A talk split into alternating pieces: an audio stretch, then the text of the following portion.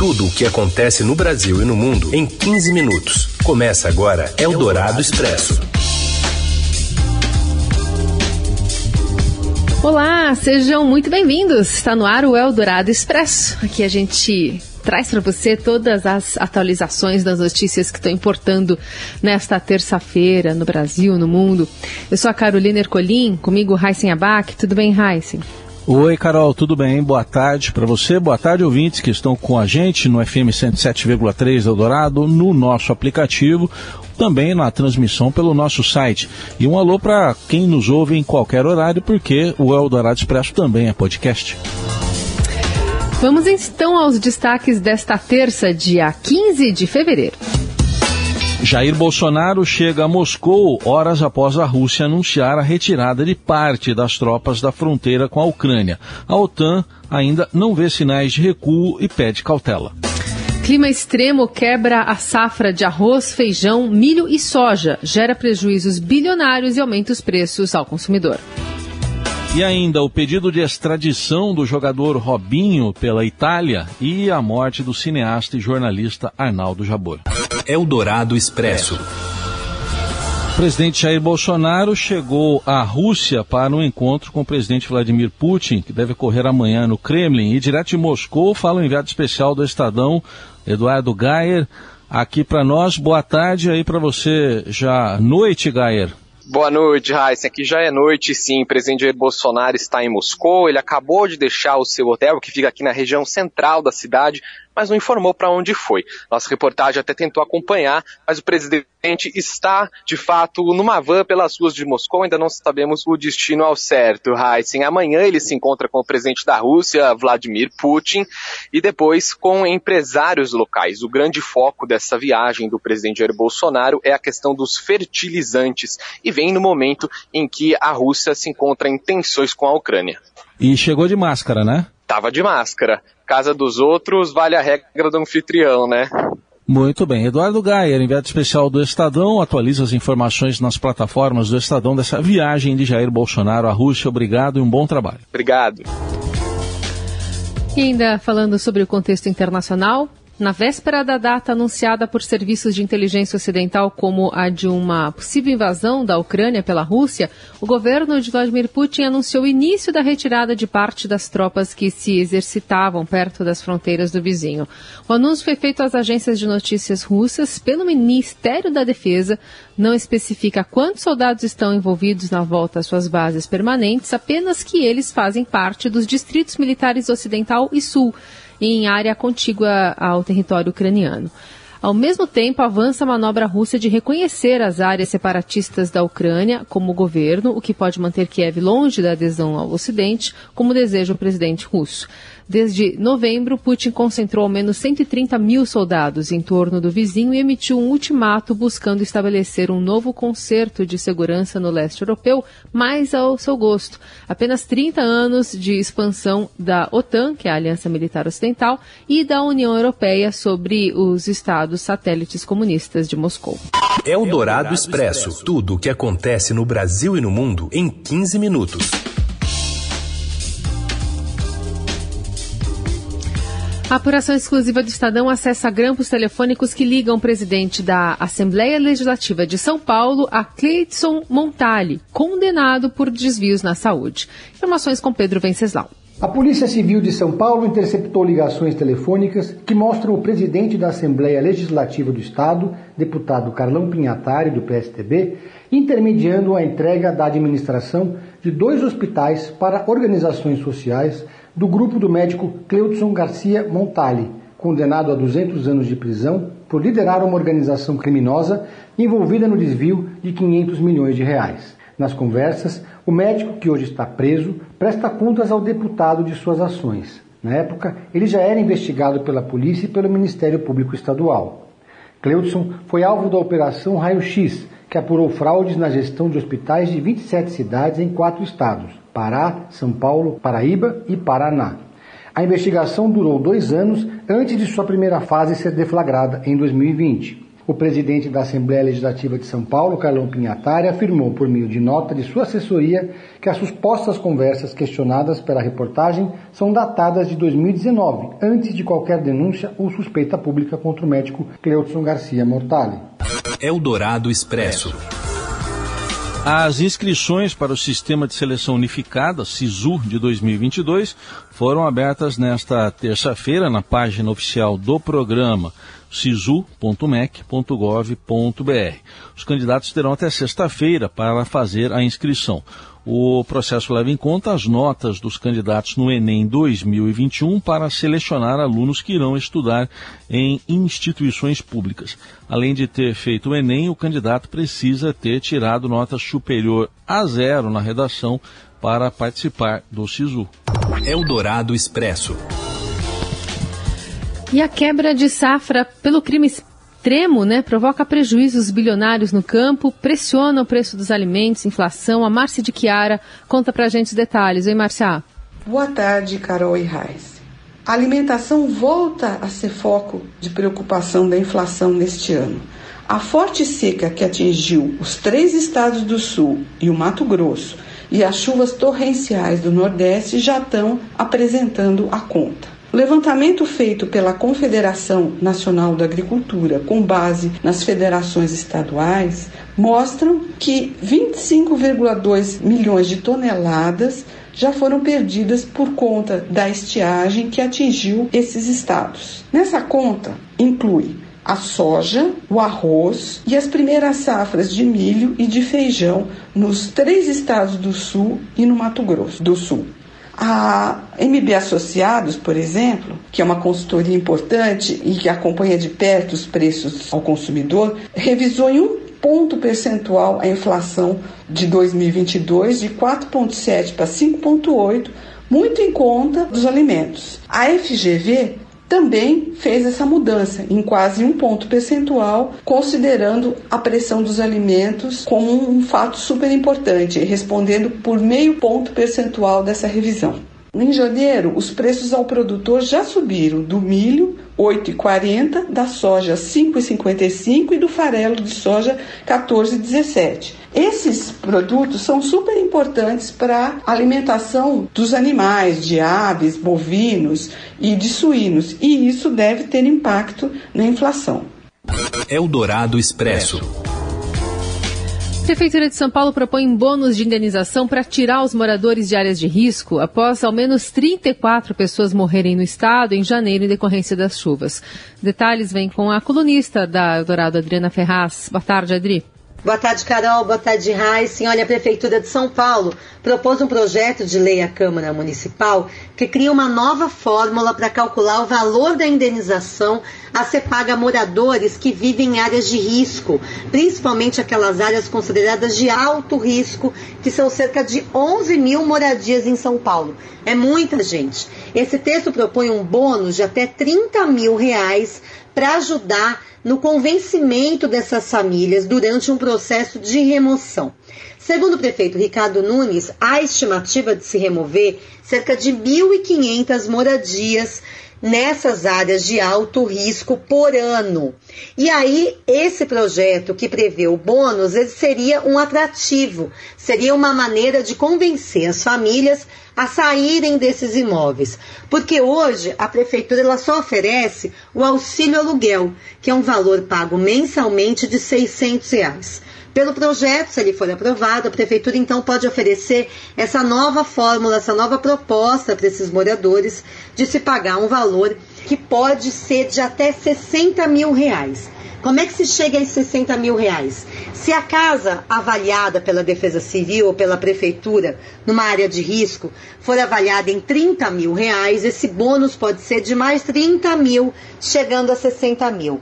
R$60 mil seria o teto a ser pago pela Prefeitura por esses imóveis. Então, se a casa for avaliada já em R$60 mil, por exemplo, aí não teria um pagamento de bônus. Esse ano, as chuvas deixaram mais de 34 vítimas na Grande São Paulo e em outros locais do país. Então, é uma urgência considerada aí pelos vereadores apresentar algum tipo de solução. Eldorado Expresso.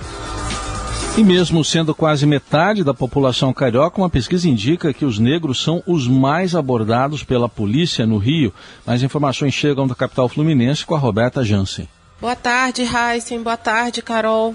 A pesquisa Elemento Suspeito, divulgada na manhã desta terça-feira pelo Centro de Estudos de Segurança e Cidadania, SESEC, mostra que na capital fluminense, os negros são alvos de 63% das abordagens de policiais militares, embora constituam 48% da população da cidade. Segundo o trabalho, o racismo constitui o cerne da atividade policial e do sistema de justiça criminal. Em todas as situações pesquisadas, os negros são os mais abordados pela polícia militar. Por exemplo, eles são 79% dos que já tiveram suas casas revistadas por agentes das forças de segurança. São 74% dos que relatam ter um parente ou um amigo morto por um policial. E ainda 71% das pessoas abordadas no transporte público. A revista corporal costuma ser reservada a quem a polícia acha que tem cara de criminoso ou que está escondendo algo, nas palavras dos próprios agentes. Entre os que já foram revistados, metade de todos os abordados, 84% eram homens, 69% negros e 70% moradores de favelas e bairros da periferia. Em contrapartida, somente 10% dos brancos que ganham mais de 10 salários mínimos são revistados pela polícia. Em nota oficial, a PM lembra que a corporação foi uma das primeiras instituições públicas do país a ser comandada por um negro. E também que hoje, mais da metade de seu efetivo de praças e oficiais é composto por afrodescendentes. Você ouve Eldorado Expresso. Seguimos com as principais notícias desta terça-feira.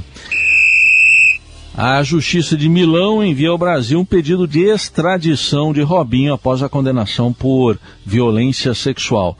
Informações com o Robson Morelli. Fala, Morelli. Olá, amigos. Hoje eu quero falar do caso envolvendo Robinho, atacante brasileiro, ex-jogador do Santos, da seleção brasileira, condenado a 9 anos de prisão por ter participado de um ato de violência sexual quando defendia o Milan, da Itália. Isso ocorreu em 2013. Robinho foi acusado, julgado e condenado. E agora o Ministério Público de Milão manda toda a documentação para a Justiça do Brasil pedindo a extradição do jogador. Isso provavelmente não vai acontecer porque as leis brasileiras não permitem que um cidadão do Brasil seja extraditado, mas isso vai complicar ainda mais a vida do Robinho. Ele não vai poder deixar o país porque ele pode ser preso em qualquer aeroporto fora do Brasil.